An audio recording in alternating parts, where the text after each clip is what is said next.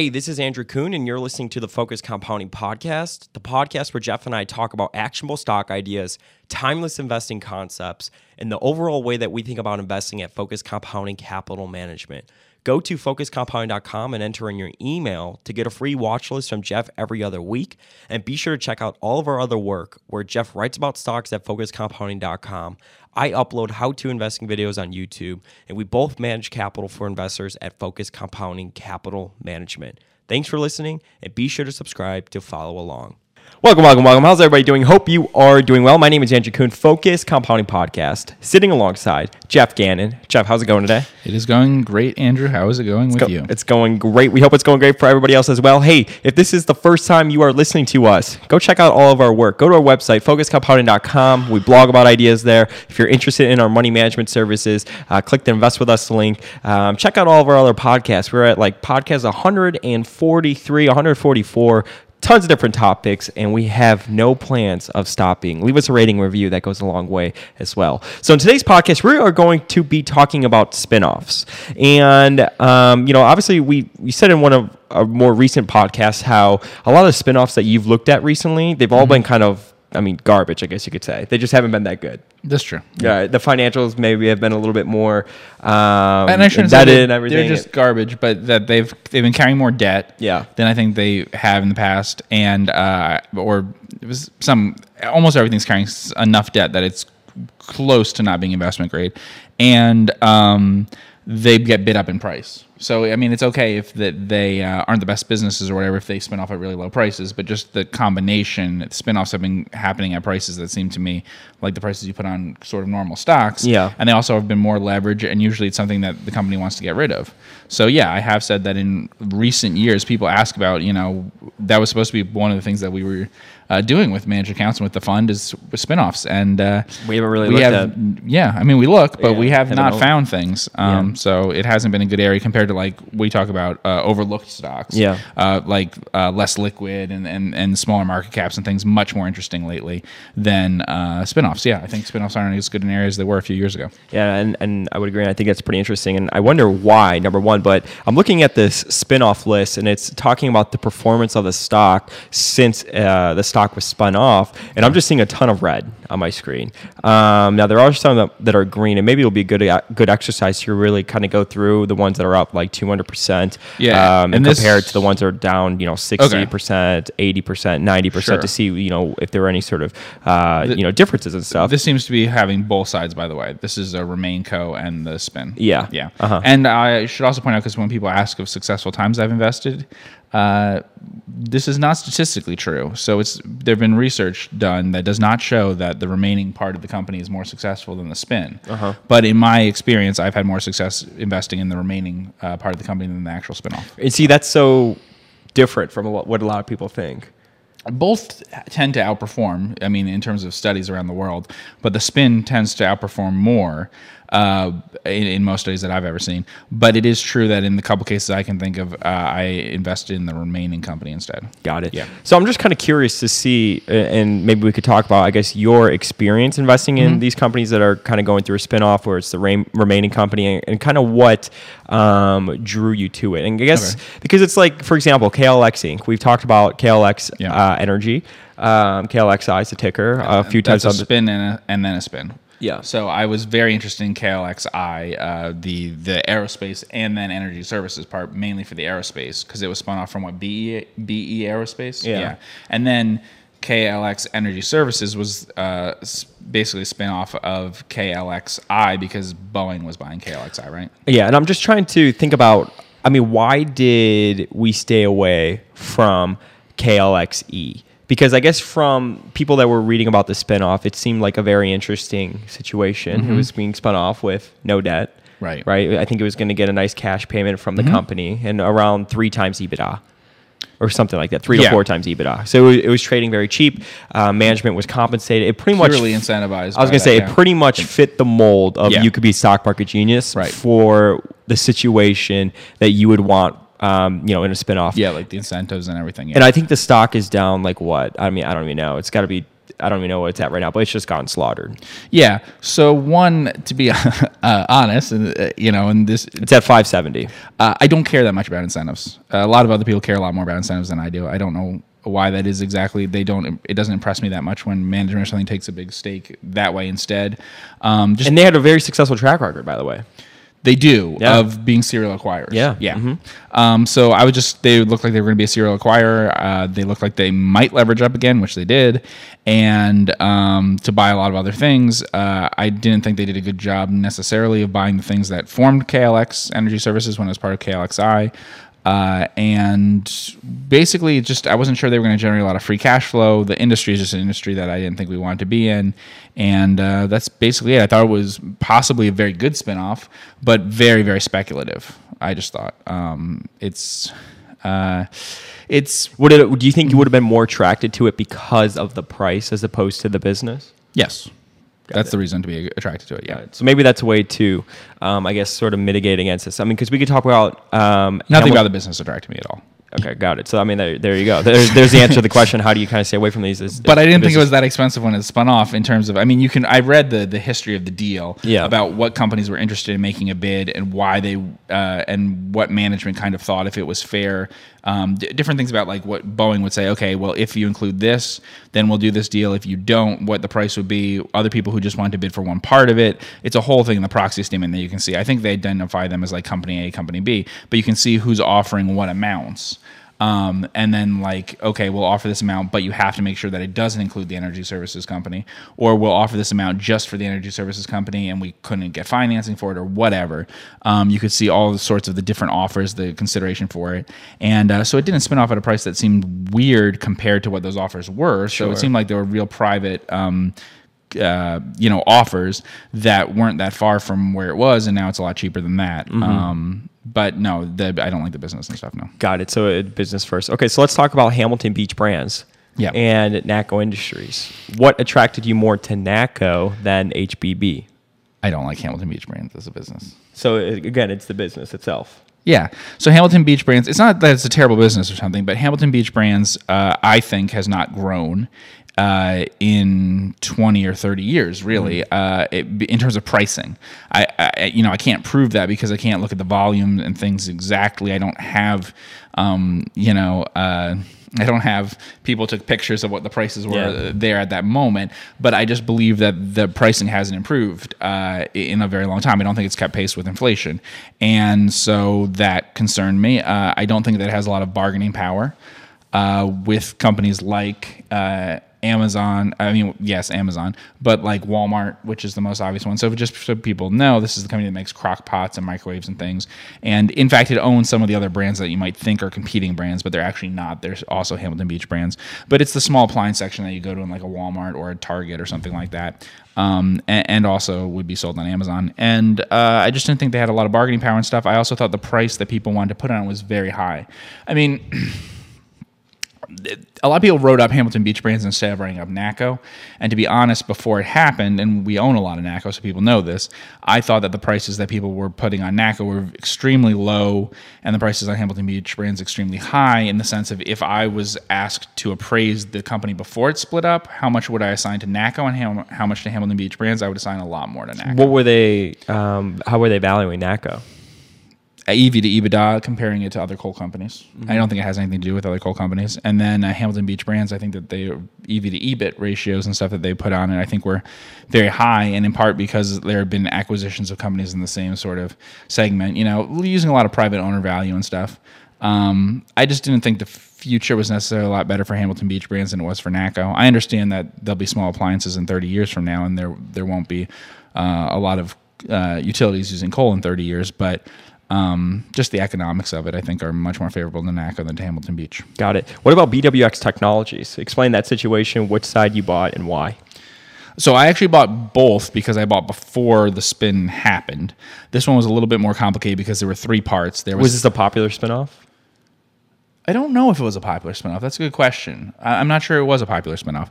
Um, but uh, there was mPower, which they were shutting down, or I was hoping they were going to shut down, which was uh, modular nuclear power. Uh, it's a I don't know. It's a nuclear reactor that's maybe 500 square feet or something like that. It's it's the kind of thing that you could fit on a basically like a, a rail car kind of thing. So Okay. it's that small, really small uh, for a reactor. I mean, that's not small, but for a nuclear reactor, trust me, that's very small. And um, and uh, so it, the hope was to use that as like a technology to go into some parts of the world um, where the the client using it could just operate it for like five years without any refueling or something. Yeah. which would be very simple and, and would be a modular power and, and a lot of it. Uh, but realistically, they weren't going to start making money on that until way into the next decade, if ever.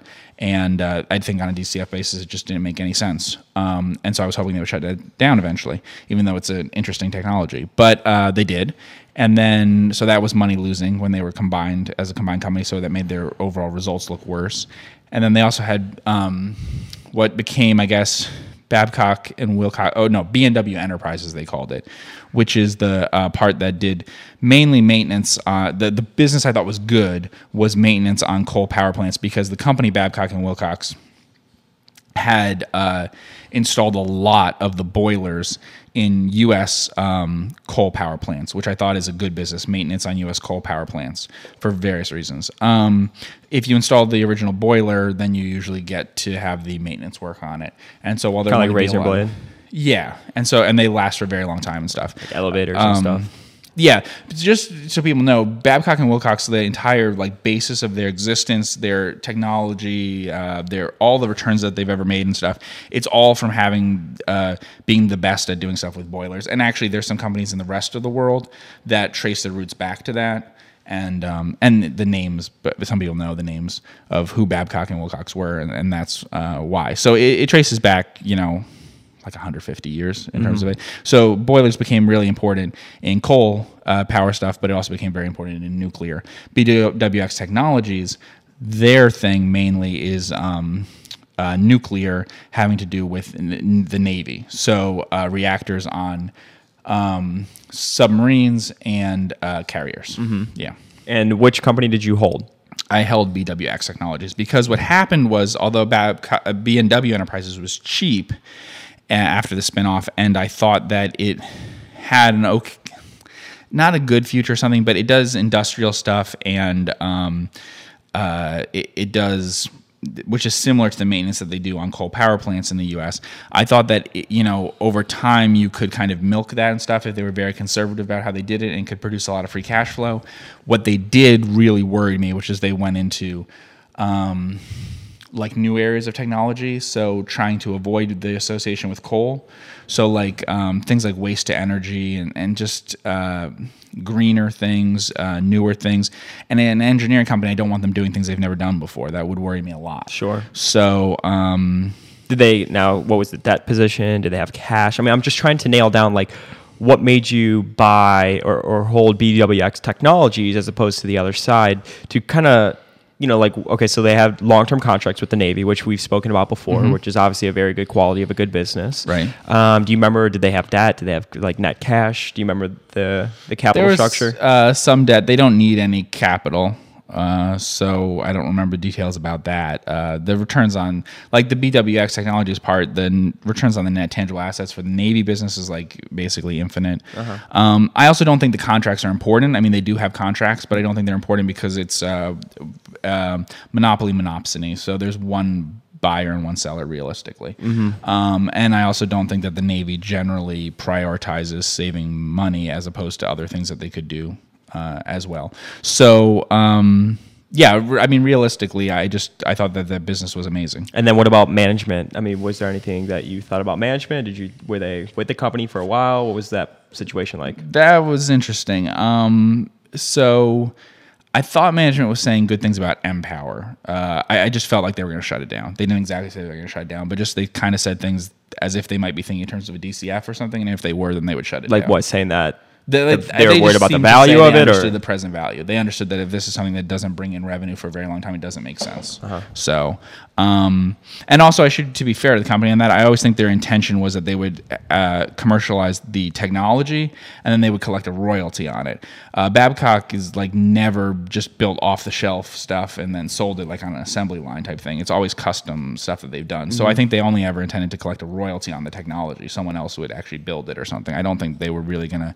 pump out a ton of different um, modular uh, nuclear um, uh, reactors. I, you know, but and it was fine technology. It's just that you know I don't think I, I never thought they were going to make money on it for like 10 years or more. So if you just do the math on that, if you're losing money up front and no revenue is going to come in for 10 years, that's not a business that makes sense on like a present value sort of way. Sure. What about IAA and KAR? I know you looked at the idea, and a lot Yeah. of a lot of investors were very excited about it because of, um, Copart? yep, yep. I love the and- industry. and, a competitor, and obviously Copart's been a very you know great stock for a very long time. So, what are your thoughts on that spinoff? I love the industry. I looked at it. Uh, you know this because we've talked about it. I'm not as sure as everyone else is that um, that IAA auto auction, uh, whatever it's called, IAA insurance auctions? Insurance, yeah, Okay, yeah, auctions. uh, will have the same uh, margins as Copart, but it might. And a lot of people are valuing that stock as if it's going to It- look very similar to Copart. It has similar market share and stuff. I the organization of from what little I know, the organization of Copart always uh, impressed me a lot more than the organization of Insurance Auto Auctions. Uh-huh. Got it. I was very impressed by the organization, and we talked about Junk to Gold and reading that book. But even a lot of the stuff in that book, I think you could get from earnings calls and stuff. I was just impressed by the company, just as a company, actually. Um, and sometimes that matters, even if you have similar market share and stuff. I think sometimes you can have better margins and things in a business that I think is. Um, uh, I, I like the organization better. That's all I'm going to say. Yeah. Mhm. And then I guess what are the qualities in spinoffs that you think um, you know kind of could help? I guess lead to it being you know is it like focusing on the business first because sometimes spinoffs you know the prices could you know come out and, and look incredibly cheap but is it just the business and really like the business and value it as if you would value any other company from the business perspective i mean i'm trying to i mean what do you think people should look for i guess when um, you know evaluating spinoffs I would always look for the thing of that it's actually a good business, but it's been hidden in some way. I mean, we talked about like NACCO, which is the remaining part. We talked about BWX Technologies, which was technically the remaining part. I think that they renamed it, and the other part got the old name. Uh, but I uh, I think it's the business versus the price. People are often attracted by the price and the price on a leverage basis for the spinoffs, and they're always looking at just like the next 12 months or something, right? Yeah. It's very short term. That's my biggest concern with the spin-offs is that people always talk about them very short term. So they're like HBB spins off, and HBB is a good example, Hamilton Beach Brands. So um, everyone liked that business, which they thought that they would price on like the basis of the multiple, what it would be. Yeah. That business was actually taking on a bit of debt and paying out a dividend to NACCO on Yeah. that. So it would be like more conservative than it was before. They liked the business that had um, just more competition and stuff. I mean, as you can tell, I always like the business that has less competition. So I was like NAC or BWX Uh-huh, you're really- but you're Technologies, the ones coming- that don't have competition, right? Mhm. But again, it's like getting back to KLXE. It was it was incredibly cheap. It, at least it looked incredibly cheap, right? But you didn't like the business itself. So it and really I thought they were going to do stuff. That's the same reason why I got out of the only reason why I got out of B uh, Babcock and Wilcox Enterprises, B and W Enterprises, is they started doing new things, and that scared me. And I don't want to be in a business that's doing that. Yeah, sure. And uh, the the same thing with KLX, uh, and they were like acquiring more companies and stuff in the industry, right? Mm-hmm. And if you trust them and you trust the operators and you think they're really smart and they're doing all the right things and whatever, if you trust their judgment, then um, just like if you trust the judgment of the people at uh, B and W Enterprises, but I generally bet on the past. I mean, I bet on the continuation of past things that I'm seeing. I think that it's. Uh, I don't bet on change. We've said this many times, and those kinds of companies decided to move in the direction of change. I Yeah. the same. It, the the B and W Enterprises thing is exactly the same as Barnes and Noble. I was willing to invest in Barnes and Noble when it was just milking the retail stores. As soon as it really made a big push into Nook, I was out of that. B and W Enterprises, as soon as they, I, it was clear to me. Maybe I wasn't fast enough doing it, but it was clear to me that they were really pushing into stuff that wasn't coal and Yeah. stuff. Then I wanted out of it. Whereas a lot of people would like that. Oh, let's get away from coal. Yeah, let's get away from books that are dying. But we know we can make money on that. Mm-hmm. And the hardest thing is usually not will there be demand for this in the future. The hardest thing is can this be a good profitable business for us? Yeah. yeah. There's growth. We can. We all know what will be big industries for growth for ten years from now. We just don't know what companies will be making money on them and how much. That's always the hard thing, you know. And you have said, I mean, the only times that you typically sell is when you know you made uh, a wrong decision or it's a capital allocation. So when you're talking about Barnes and Noble and you knew that they were going to invest in Nook, you obviously didn't agree with that capital allocation, so you, you know, got out of it. And we could talk about we've passed on tons of spin-offs. I mean, I've I looked at Garrett Motion, I looked at um, uh, the Resideo, the spin-off from Honeywell and all those things. Some of it is price too. I mean, if they spun them off at crazy low prices, some of these I'd consider. Yeah. Um, Resideo, I might consider if it had been spun off at a really low price. It was spun off at a much more normal price, so people bid it up quickly. Um, I mean, mean, if you look at what NACCO, the remaining part of it was left at on the actual day that it spun off. Now it went up fast, but um, at that brief moment, it was very cheap. Mm-hmm. Um, and so that makes things easier, you know. Sure. Um, uh, things like HBB and stuff, it's not that it's terrible or anything, but after, but that's a kind of expensive. Not, it's not that it was expensive, but it wasn't super cheap for a spinoff from Yeah, something. sure. So it just is attracting so much attention. I feel from value investors and stuff. I mean, NACCO, this coal company that had this mix with this HBB thing, it should have been the the HBB should have spun off at some incredibly low price because um, it just should have been completely under the radar. But people were already writing about it, investing in it and stuff in a run up before the spinoff. You know, they get attracted to it because it's a spinoff. It- Mm-hmm. Sure. it- some of the spin-off stuff lately has been it's like an IPO for, for value investors who focus on this area. It actually draws their attention to it and they start thinking about it before then. Yeah. Yeah, and NACCO had spun that. Mm-hmm. Yeah, Hyster, Hyster, yeah. They spun that off a while. What are your before. thoughts on just the spinoff market going forward? I don't know. I'm not. I just maybe it'll get better again. But lately, I just I don't feel like there's a lot of uh, good things happening in there. Uh-huh. And I just because I feel like everyone thinks that there are good things, and so as soon as that happens, well then that defeats the whole purpose. The Sure. reason why spinoffs were attractive before. Now there is always this one thing, which is that companies spinning off does indicate that they care about shareholder Sure, value and yeah, stuff, and it absolutely does. I mean, that's one of the indications with the NACCO thing is they they broke up by spinning off one company. And then several years later, they spun off the other company. Yeah. And they, you know, and by doing that, that does show that you're not just trying to build an empire and whatever. And it is still that indication, just the same way that buybacks could be or something. Uh-huh. But I think the same thing about buybacks. I used, uh, I think buybacks are less of a positive signal now than they used to be, and I think that spinoffs are less positive than they used to be because people are writing about them, Yeah. talking about them, thinking that they are. Po- once people believe that, then it's no longer as as interesting that way. It's Yeah. not as idiosyncratic to do it. It's not. It's more conventional now to spin things off. So it's become an area that's like it doesn't tell me as much that the company is really interesting, and it attracts way too much attention. It's not as overlooked. We thought there'd be more overlooked spinoffs than there have been. Uh, and then the other thing is just from our perspective, and other people disagree with this in terms of debt stuff. You know, um, a lot of the economy doesn't have a lot of debt in it, but public companies uh, or just American corporations have been adding to the amount of debt they have, and they've been. Um, so I mean, I don't know where the bonds are on, on KLXE, but um, or I guess they're leveraged loans or something. But uh, no, I think they did a bond issue. Anyway, it's not. I don't think that company has been solidly investment grade or anything for uh, any meaningful amount of time. It so clearly, it's been willing to take on a lot of debt. Um, and a lot of these spin-offs have meaningful amounts of debt sort of uh, more than we would like.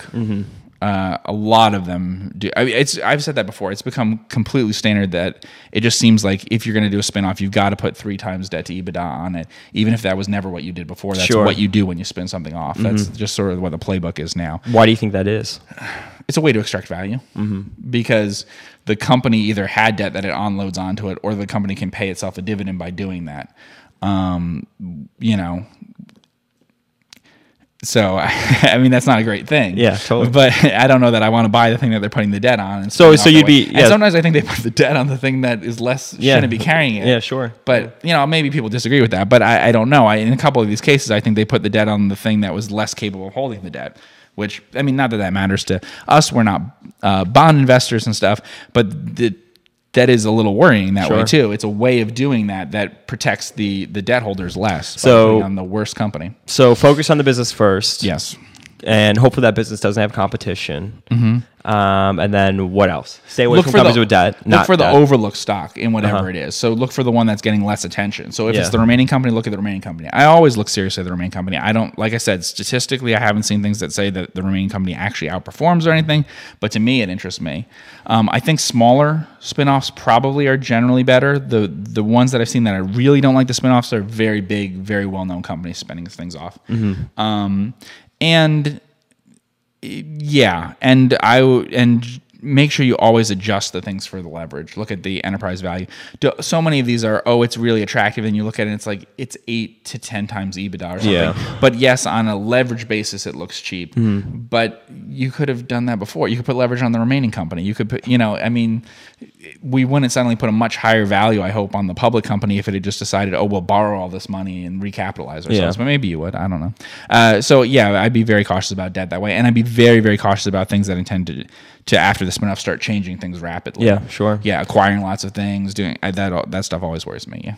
Got it. Cool. Well, I want to thank everybody so much for tuning in with Geoff and myself. If you're watching at YouTube, hit that subscribe button, thumbs this video up, leave us a rating review. Check out all of our work at focuscompound.com. Geoff blogs about ideas, lots of new ideas going up there. Um, and then there will continue to be a lot of ideas going up there as well. We are going to be uploading uh, podcast Monday, Monday, Wednesday, and Friday. Uh, so if you want to follow along, like I said, hit that subscribe button. I want to thank everybody so much for tuning in. We will see you in the next podcast. Take care. Hey, this is Andrew Kuhn, and that was the Focus Compounding Podcast, the podcast where Geoff and I talk about actionable stock ideas, investing concepts, and the overall way that we think about investing at Focus Compounding Capital Management. Go to focuscompounding.com and enter in your email to get a free watch list from Geoff every other week. And be sure to check out all of our other work where Geoff writes about stocks at focuscompounding.com. I upload how to investing videos on YouTube, and we both manage capital for investors at Focus Compounding Capital Management. Thanks for listening, and be sure to subscribe to follow along.